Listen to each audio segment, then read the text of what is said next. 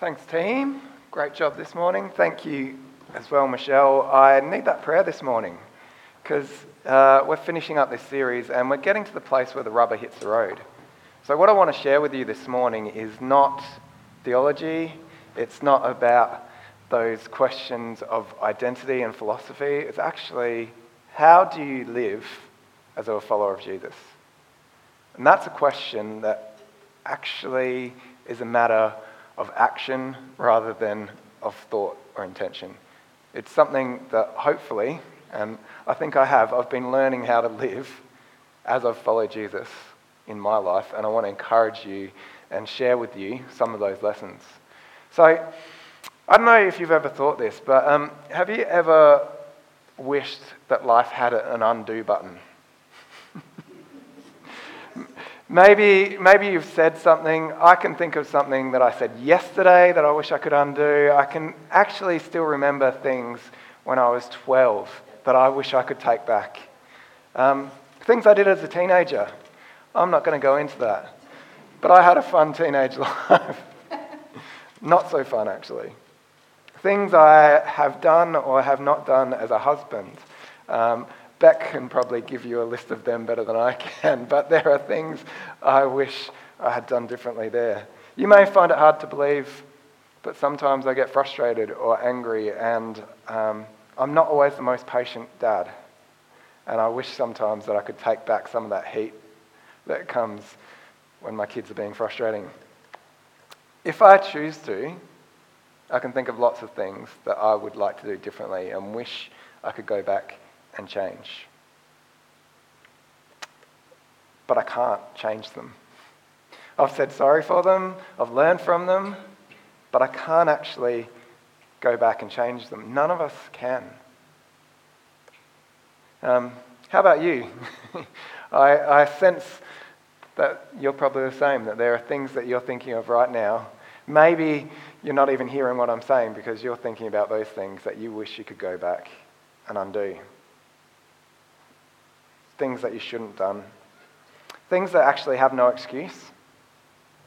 I think we're better at things that we think have a reason or an excuse, but sometimes there's just things that have no excuse. It's like, no, that was not good. I shouldn't have done that. They've caused real harm. It's like, I didn't realize how much pain that would cause. And you can't undo them. So um, let me ask you as we start out this morning what do you do about those things? Those mistakes or failures that just sit with you, what do you do about them? The reason I'm asking this question is not um, because it's a good thought exercise, it's not to make you feel guilty, it's because this is the question. As those who have our identity in Christ, as those who live in a broken world, as those who belong to the kingdom of God but live in the kingdom of this world, this is the question.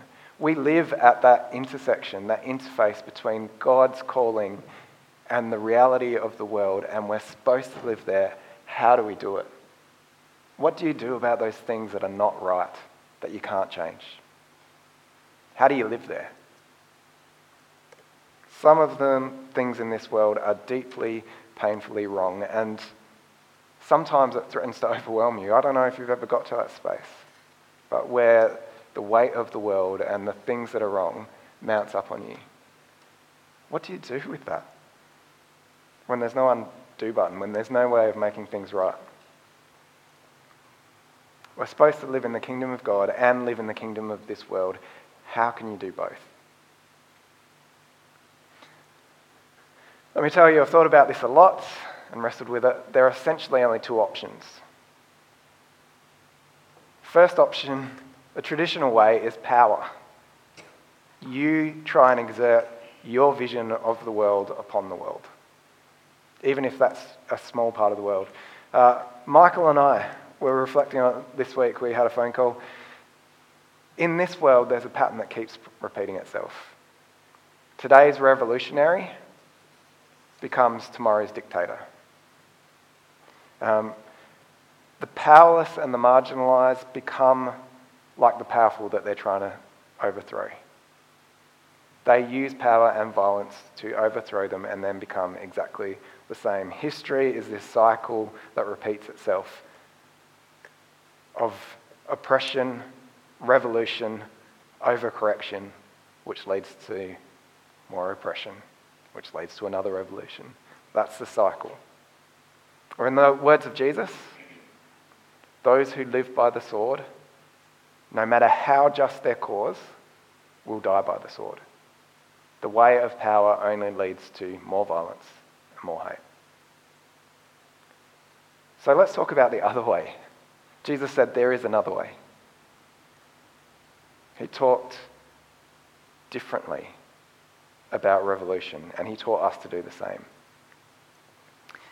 Being in the world but not of the world, like Jesus, means avoiding the cycle of retribution.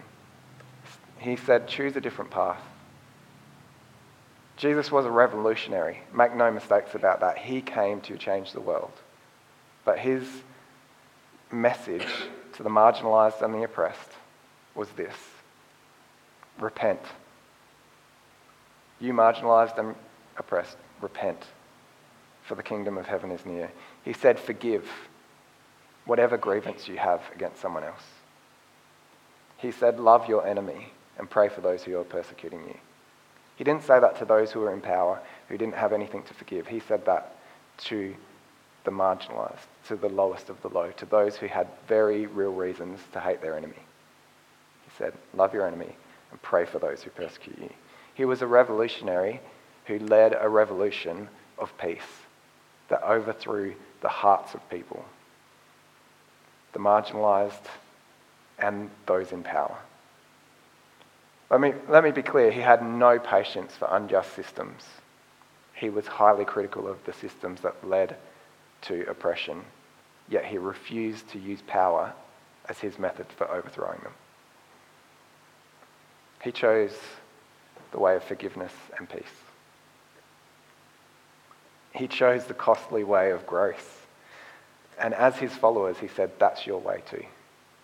If you want to be in my kingdom, if you want to follow me, you choose the way of forgiveness and grace.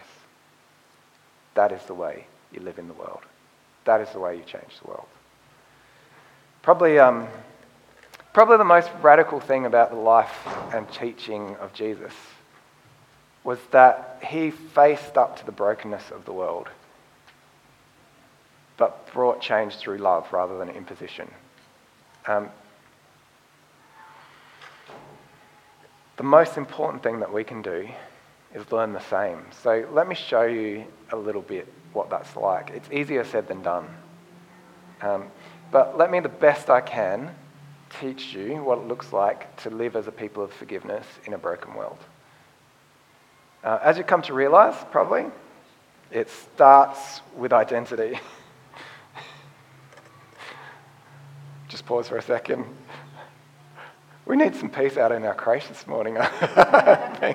Hopefully, not forgiveness, but we'll see. I'm glad I'm not out there this morning. Hopefully, no one in creche is watching this. um, living as a people of forgiveness, loving instead of using power to overthrow, starts with identity. In Christ, we have an identity that can't be shaken.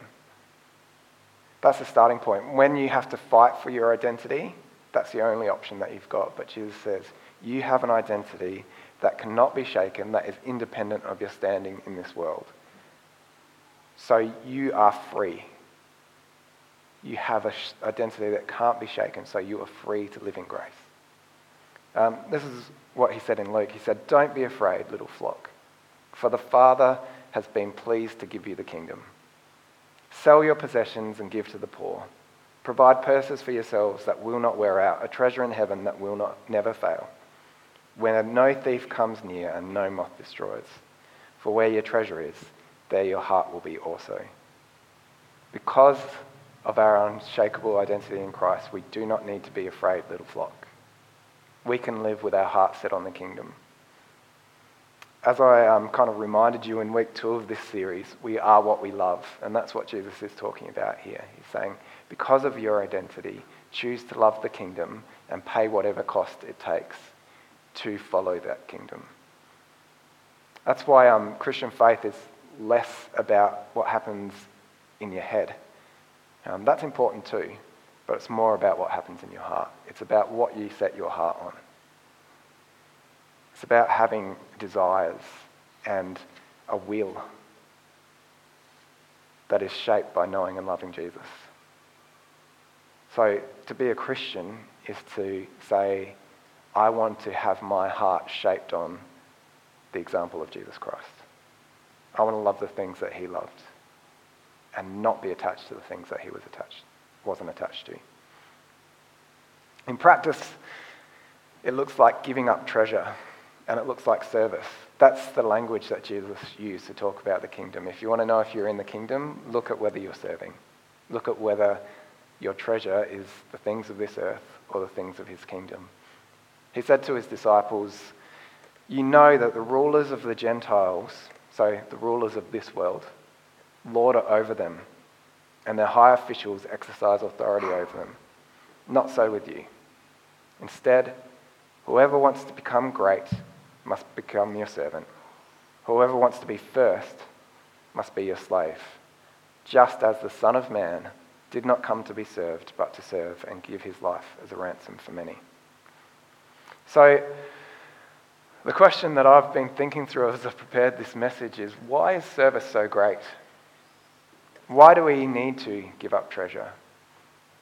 What is it about those things that reflect the kingdom of God.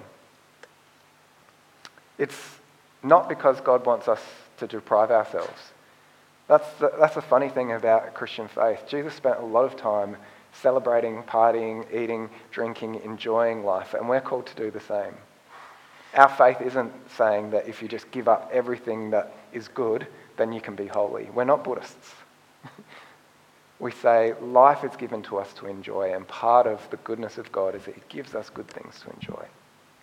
But alongside that, we serve and we give. And we do that because that is the price of forgiveness. If you are to forgive, it means cost. It means putting your needs below someone else's, and it means giving up your right to certain things. Where your treasure is, your heart will be. Forgiveness always costs because um, forgiveness is not excusing. Forgiveness doesn't say what you have done doesn't matter. What forgiveness says is um, we talk about truth and love. Forgiveness says the truth is that you have caused harm you have done damage. By right, the damage that you have done to me, I deserve to take back upon you in retribution. Eye for eye, tooth for tooth. And even then, even if I take that back, it still doesn't pay for the fact that you have wronged me. Forgiveness says, I have the right to that, and I choose to let it go. I choose to pay the cost for that myself. I choose not to exercise my right. I give up my right on you just as God has given up his right to take retribution upon me and paid the cost himself. Forgiveness always costs. But don't be afraid, little flock. Your Father has been pleased to give you the kingdom. Sell your possessions and give to the poor. Provide purses for yourselves that will not wear out, a treasure in heaven that will never fail. For where your treasure is, there your heart will be also. Forgiveness is the only way to break the cycle of violence in this world. There are only two options violence or forgiveness. Trouble with violence is it always creates more violence. And the only way into the kingdom of God is forgiveness and costly grace. That's it. Not eye for eye, tooth for tooth. Not escalating beyond that, even. Not paying back seven times what someone has done to us. But instead, if your brother or sister sins against you, rebuke them. And if they repent, forgive them. Even if they sin against you seven times in a day and seven times come back to you saying, I repent, you must forgive them. There's no ifs and buts about it. If you belong to God's kingdom, you must forgive. Jesus goes on to say, Love your enemies, do good to those who hate you, bless those who curse you, pray for those who mistreat you. If someone slaps you on one cheek, turn to them the other also. If someone takes your coat, don't withhold your shirt from them. Give to everyone who asks you. And if anyone takes what belongs to you, don't demand it back. Do to others what you would have them do to you. He said, that sums up the whole law of God. That is how we are to live. In the kingdom of Jesus, the oppressed must forgive, and the powerful must repent, and none of us is 100% one or the other. We are both powerful and oppressed. We must forgive and we must repent. That is the only way to live in Jesus' kingdom. So, Christian maturity is about learning how to live that out day by day. How do we forgive? How do we repent day by day and live lives that are shaped around the kingdom of God and the life that comes out of that? It's about kind of, um, I love this analogy. Uh, N.T. Wright talked about um, shaping your habits so that forgiveness becomes a reflex. I love that. That's where Jesus wants to get us to, where, where our natural instinct is not to live according to the pattern of this world, but to live according to the kingdom of God. Um, the way that Jesus talked about it too is it's like becoming children, but in the right way. So that makes sense. All right, uh, Paul talks about it a lot. He says in the book of Romans. So he, in the book of Romans, first half works through this great story of salvation, how it fits together, what God has done in saving his people. And then in chapter 12, it flips over and goes, Given all of this, and this is what he said. He says, Therefore, I urge you, brothers and sisters, in view of God's mercy, in view of God's mercy, to offer your bodies as a living sacrifice, holy and pleasing to God. This is your true and proper worship. Don't conform to the pattern of this world, but be transformed by the renewing of your mind. That's the good renewing of the mind that we're talking about. Then you'll be able to test and approve what God's will is his good, pleasing, and perfect will. So, the first thing Paul talks about is living in line with the pattern of Jesus, following the pattern of forgiveness. When you're able to do that, you'll work out the rest. So, the renewing of your mind is having your mind set on the way of life that Jesus lived, following that pattern. And then he goes on to talk about what that looks like in practice. He says, Love must be sincere. Hate what is evil, cling to what is good. Be devoted to one another in love. Honor one another above yourselves. Never be lacking in zeal, but keep your spiritual fervor, serving the Lord. Be joyful in hope, patient in affliction, faithful in prayer. Share with the Lord's people who are in need Practice hospitality. Bless those who persecute you. Bless and do not curse. Rejoice with those who rejoice. Mourn with those who mourn. Live in harmony with one another. Don't be proud, but be willing to associate with people of low position. Do not be conceited. Maybe it should say, do not become conceited. Don't repay anyone evil for evil. Be careful to do what is right in the eyes of everyone if it is possible, as far as it depends on you, live at peace with everyone. Don't take revenge, my dear friends, but leave room for God's wrath, for it's written, It's mine to avenge. I will repay, says the Lord. There's, um, there's a lot in there. Uh, what I'd actually love you to do Uh, if you can do this, I promise you, oh no, I don't. I promise you four weeks or I'm not going to preach if you can do this. um, I'd love you to go away and read and reread that chapter of Romans, Romans chapter 12. Read it in a spirit of openness to God to say, What do you want to teach me in this passage? If you do that, it will be far more effective than just sitting here and listening to me. I'm not going to stop speaking because I think there is something important things I have to say that may encourage you. But better than that, reflect on this life that Paul is talking about and pray through it and ask God, what is it that you're calling me to focus on? What do I need to listen to in this? How can I live in accordance with the pattern of Jesus? If you'd ask that question, God, what are you saying to me in this? And then go and do it, that's far more effective than anything else. It's partly why we have small groups too. Just to put in a plug for small groups is to listen together to what God is saying and then encourage one another to actually put it into practice. Because as I stand up here, I can't ask each and every one of you what God's saying to you in this. But we're called to encourage one another daily. Anyway, there's so much in there. I just want to share some of my wisdom, and this is probably yeah, this is coming from my experience of following Jesus. I think I can probably boil this down to a few things to be humble, to be kind, to be generous, and to seek peace. If we can do that, we are 95% of the way towards living out God's kingdom. It's not very difficult. And it's it's not very difficult to say.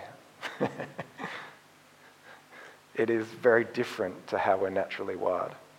For me, um, being humble, kind, generous, and making peace means a few simple things, a few simple practices, like thinking the best of others and their motivations. Not being too arrogant about my own motivations. recognizing that sometimes I'm not as uh, holy as I think I am. Thinking that maybe someone's having a bad day and the offense that they cause me isn't as intended or as just, or my offense isn't as justified as I think. Um, particularly when you're driving on the road. if, uh, if this is a problem for you, you know who you are where you're sure that that person has just cut in front of you just because they wanted to spite you. No, they haven't. They might just be having a bad day or making a mistake. One of the things I've learned is to not expect that people will notice the good that I do and to do it anyway because it's good.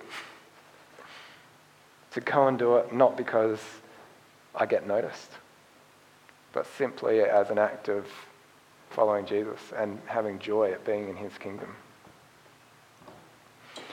I've learned mainly from Neil, actually, sorry to embarrass you, Neil, how to be generous and cultivate a generous spirit that likes to bless other people.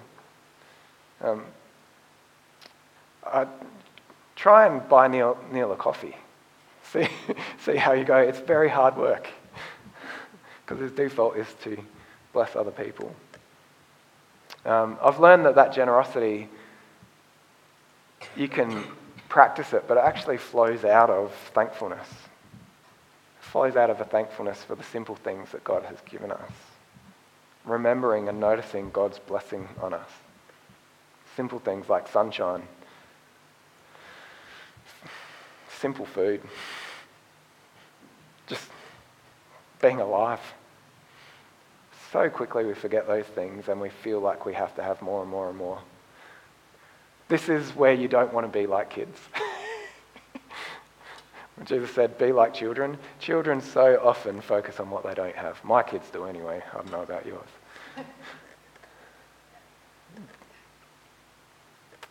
I've learned not to place too high expectations on what people need to do, including myself to recognize that as human beings, we don't always hit what we want to. We actually need to be a bit gracious with one another and with ourselves and go, we make mistakes and we fall short of what we're aiming for. Uh, I've learned not to jump on outrage.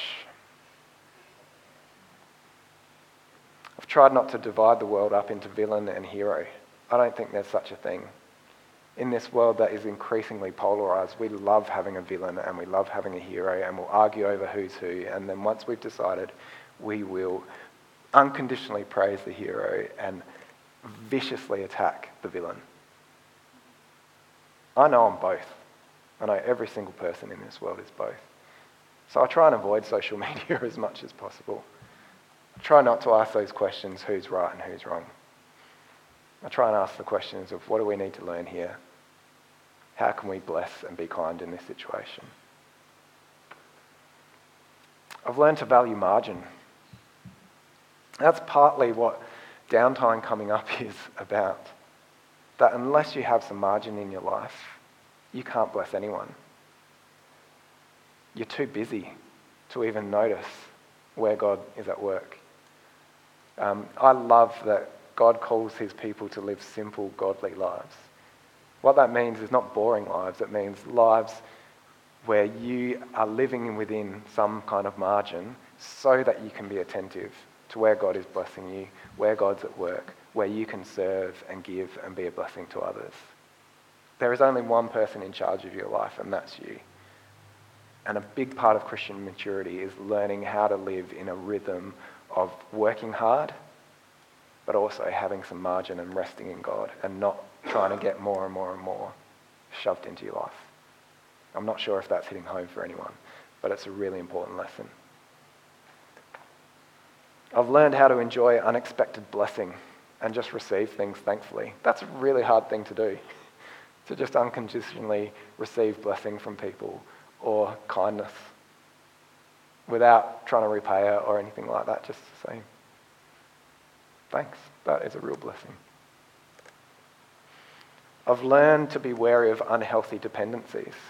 This is probably where the motivation part comes in it's really easy in life to create, unhelpful cycles where people are dependent on us and we're not actually helping them to grow and become the person that they're meant to be.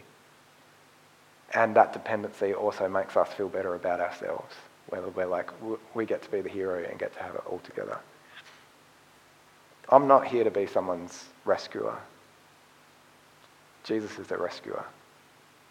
My job is to help sometimes and to point them towards Jesus and help them to grow to be mature in Him so that they don't need to be dependent on me. That's a hard one for some of us. I've also learned to get involved with people even if you're scared of dependency. Sometimes you just need to get involved in the mess and work it out as you go along. All of that comes from a knowledge that I have an identity in Christ that is so certain and so rich that it allows me to make space and serves. It allows me to make mistakes. It allows me to go into situations where I don't know the answer and trust that by the power and the Spirit of God, He will teach me and give me what I need. That's what we're called to do as Christians, to step into the gap, to step into this world to bring peace and reconciliation. And the last thing I've learned is to love having this identity and living in this space because it means walking with Jesus, whether I'm serving, whether I'm being persecuted, or whether I'm enjoying unexpected blessing. That's fantastic. Um, there's a quote that sits on my desk that probably sums up some of this. It says, um, be kind, work hard. I figure if we can do that, we're on a long way to achieving the kingdom of God. Um, Joe Hutch isn't here this morning, but he has a saying, I'm not going to quote him exactly. he says, uh, Love Jesus and don't be a jerk. and I love that description of the Christian faith. That's what it means to live out of forgiveness. It's costly. Pay the cost. Um, the kids are coming back in, but I just want to finish with a story. Um, it's a story that happened on October 2nd, 2006. You may have heard of this story. It happened in a place called West Nickel Mines, which is in um, Lancaster County in Pennsylvania. On that day, um, a guy by the name of Charles Roberts um, entered into an Amish school took hostage 10 Amish girls, shot eight, and then um, turned the gun upon himself. Five of those girls died, and uh, three of them were critically injured. On the day of the shooting, a grandfather of one of the girls and a part of the Amish community went and visited the mother and the wife of the gunman he went to them and offered forgiveness. Um, he's quoted as saying, We must not think evil of this man. He had a, had a mother and a wife and a soul, and now he's standing before a just God. He said to his community, I don't think there's anybody here that wants to do anything but forgive, and not only reach out to those who have suffered a loss in, the way, in that way, but to reach out to the family of the man who committed these acts. The next day, every member of the family who was affected by that incident went and offered forgiveness to the mother and the widow of the gunman. They uh, set up a charity to help the family of the widow of that gunman who had now lost their sole income provider. It's incredible forgiveness. There's a book about it, there's a documentary. But this community practiced forgiveness. Someone said of their response, it wasn't automatic. It definitely wasn't easy. But for years, the Amish had been a community that had anchored themselves on forgiveness. And it was their natural response. When someone harms you, you go and seek to reconcile and forgive. And that's what they've done, not cheaply either. It wasn't just a. Um, it wasn't about suppressing anger or grief. They, they grieved and they were angry, but they maintained relationship along a very long time. What they did with their um, grief and their anger is the same thing that the people of God have done for years with their grief and anger. They brought it to God in prayer. They prayed to God and brought their hurt to Him. Please do the same. If, if you want to know how to actually do this for real, not to just say it, but actually do it when you're hurt, when you're wronged, the thing that you need to do is to bring your hurt and your anger to God. Bring your fears and your selfishness to God. Bring your dreams and your gifts to God and ask Jesus to teach you his ways with those things. So, as I finish up, let me ask you this question Who do you need to forgive? What do you need to repent of? How can you serve? Don't be afraid, little flock. Your Father has been pleased to give you the kingdom. Work hard, be kind, and more than anything else in life, aspire to forgive. Aspire to do great acts of forgiveness, like that Amish community did as well. Make your legacy of your life not the things that you accumulate, but the way that you have loved and forgive. And I'm just going to pray.